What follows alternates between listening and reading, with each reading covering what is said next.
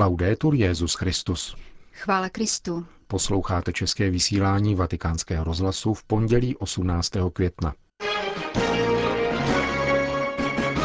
Jít proti proudu znamená být radostnými svědky vzkříšeného Krista, řekl papež František při zahájení všeobecného zasedání italské biskupské konference. A v druhé části pořadu se vrátíme k právě zakončenému zhromáždění Caritas Internationalis v rozhovoru s biskupem Pavlem Posádem. Dnešním pořadem vás provázejí Jana Gruberová a Milan Glázer. Zprávy vatikánského rozhlasu. Vatikán. Papež František slavil dnešní ranní mši v soukromí a později se během celého dopoledne účastnil zasedání nejvyšších představitelů římských kuriálních úřadů. Na pořadu jednání byla organizace jubilejního roku milosrdenství. O přestávce svatý otec krátce pozdravil řeholnice z Betléma, karmelitky a členky kongregace posvátného růžence, které přijeli na nedělní kanonizaci svých spolusester Miriam od ukřižovaného Ježíše a Marie Alfonzíny. Svatý otec se k ním spontánně obrátil těmito slovy. E Dobrý den a mnohokrát děkuji za návštěvu. Tato pouč sester na kanonizaci nových světic se mi velmi líbí. Prezident státu Palestina mi řekl, že z Jordánska odletělo letadlo plné sester. Chudák pilot. Svatý otec svěřil palestinským řeholnicím dvojí poslání. Pověřuji vás touto misí. Modlete se ke dvěma novým světicím za mír ve své zemi, aby skončila ona vleklá válka a nastal pokoj mezi národy. A modlete se za pronásledované křesťany, kteří byli vyhnáni ze svých domovů a půdy, a také za oběti pronásledování v bílých rukavičkách. To je skryté pronásledování, ale existuje. Pronásledování a terorismus v bílých rukavičkách. Usilovně se modlete za mír, a nyní se každá ve svém jazyce spolu se mnou pomodlete Zdráva s Maria.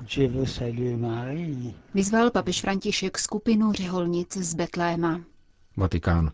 Papež František se dnes zúčastnil zahájení všeobecného zasedání italské biskupské konference. Je zvykem, že Petrův nástupce, který je také primasem Itálie, zahajuje zasedání této druhé nejpočetnější biskupské konference světa. Jejím předsedou je janovský kardinál Angelo Baňasko, který papeže přivítal. Tématem 68. zasedání italského episkopátu je apoštolská exhortace Evangelii Gaudium. Radost Evangelia, řekl v úvodu své promluvy svatý otec, je v tomto historickém období, kdy jsme nezřídka obklíčeni neútěšnými zprávami a místní i mezinárodní dění nám působí bolest a soužení, tedy v tomto skutečně málo útěšném rámci je naším křesťanským a biskupským povoláním, abychom šli proti proudu, to znamená, abychom byli radostnými svědky vzkříšeného Krista a předávali druhým naději a radost. Naším povoláním je naslouchat tomu, oč nás žádá pán. Těšte, těšte můj národ, praví váš Bůh. Žádá se po nás, abychom těšili, pomáhali a povzbuzovali bez rozdílů všechny svoje bratry, nesoucí tíhu svých křížů, doprovázeli je, nikdy neochabovali a pozvedali je silou, kterou dává jedině Bůh. Ježíš nám také říká, vy jste sůl země, jestliže však sůl ztratí chuť, čím bude osolena. K ničemu se už nehodí, než aby se vyhodila ven a lidé po ní šlapali. Je poněkud nevábné potkat zasvěcenou osobu, která je skleslá, bez zájmu a vyhaslá. Je jako vyschlá studna, kde lidé už nenajdou vodu k utišení žízně. Proto bych dnes, pokračoval papež František, vzhledem k tomu, že jste si jako téma svého setkání zvolili exhortaci Evangelii Gaudium, rád slyšel vaše ideje, vaše otázky a sdílel s vámi svoje otázky a reflexe.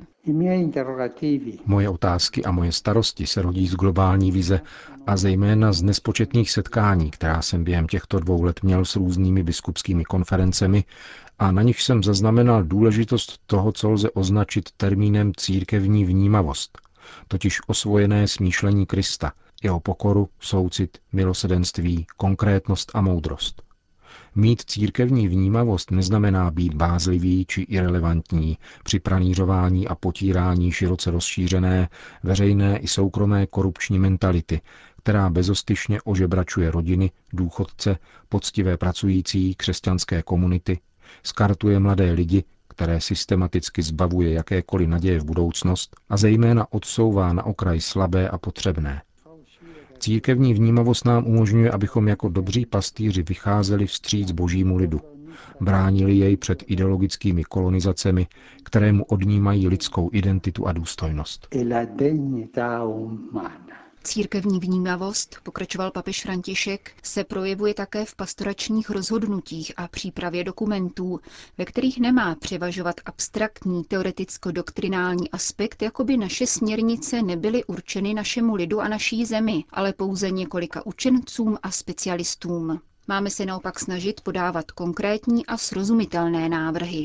Církevní a pastorační vnímavost se konkretizuje také v posilování neodmyslitelné role lajků, ochotných přijmout odpovědnost, která jim náleží.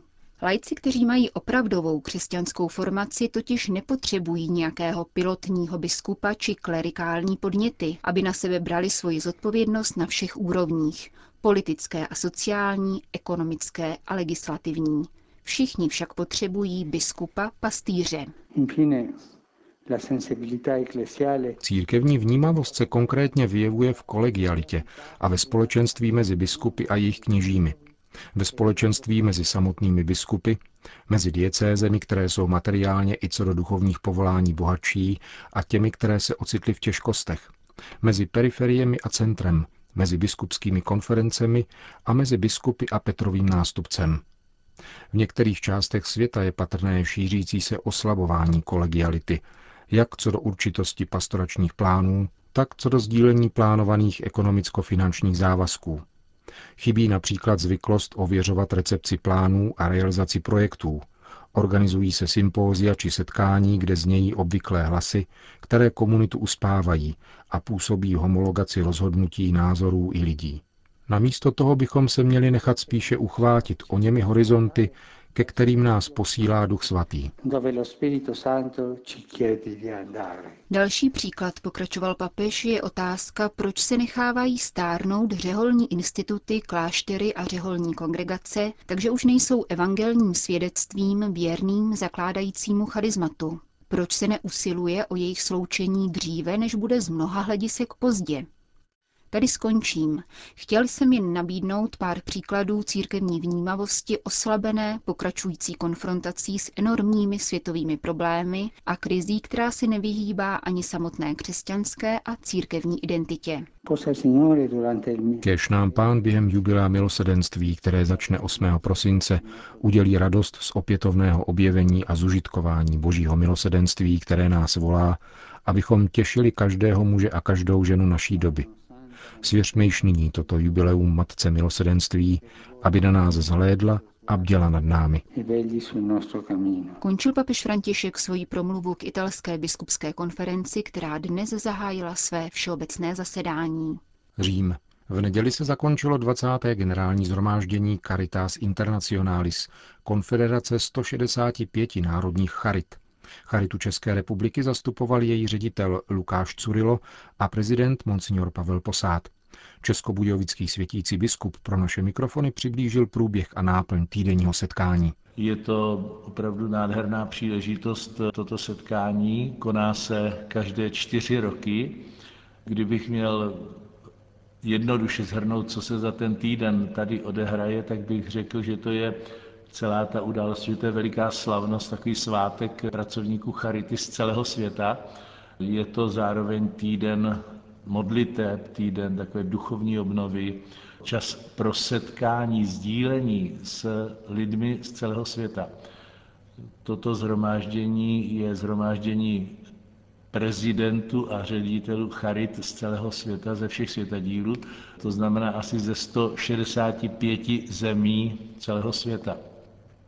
Program tohoto setkání je velmi bohatý a také náročný. Vyplývá to z toho, že svět, i ten současný, nebo právě ten současný, má hodně těžkostí, problémů, starostí. A charita je tady proto, aby tyto problémy nějak vnímala a pokoušela se je s pomocí Boží nějak řešit veliký problém, který je teď v současné době, o kterém jsme tady také velmi intenzivně mluvili, je problém hladu. Byla vyhlášena taková akce Konec hladu do roku 2025. Samozřejmě, že to je nesnadný úkol, víme, kolik lidí denně na světě umírá hladem, ale přesto je potřebí nestát se založenýma rukama a tyto problémy řešit. Jaký význam má dnes práce Charity? Charita je zde proto, že jsou zde potřební a právě proto, dokud budou na světě potřební a ty budou vždycky, utopie o nějakém ráji na tomto světě, to je utopie, to je, to je neřešitelné, to si mysleli komunisté, že vybudují ráj na zemi a víme, jak to dopadlo, celé to jejich eh, působení, jak zkrachovalo, tak eh, dokud zde bude člověk, bude zde utrpení a bude zde potřebí práce charity. Sám pán Ježíš řekl jednou, chudé máte stále sebou. Je potřebí si to tedy uvědomovat, že ty nároky, ty potřeby budou vždy nekonečně větší než naše eh, často skromné možnosti pomáhat, řešit ty problémy.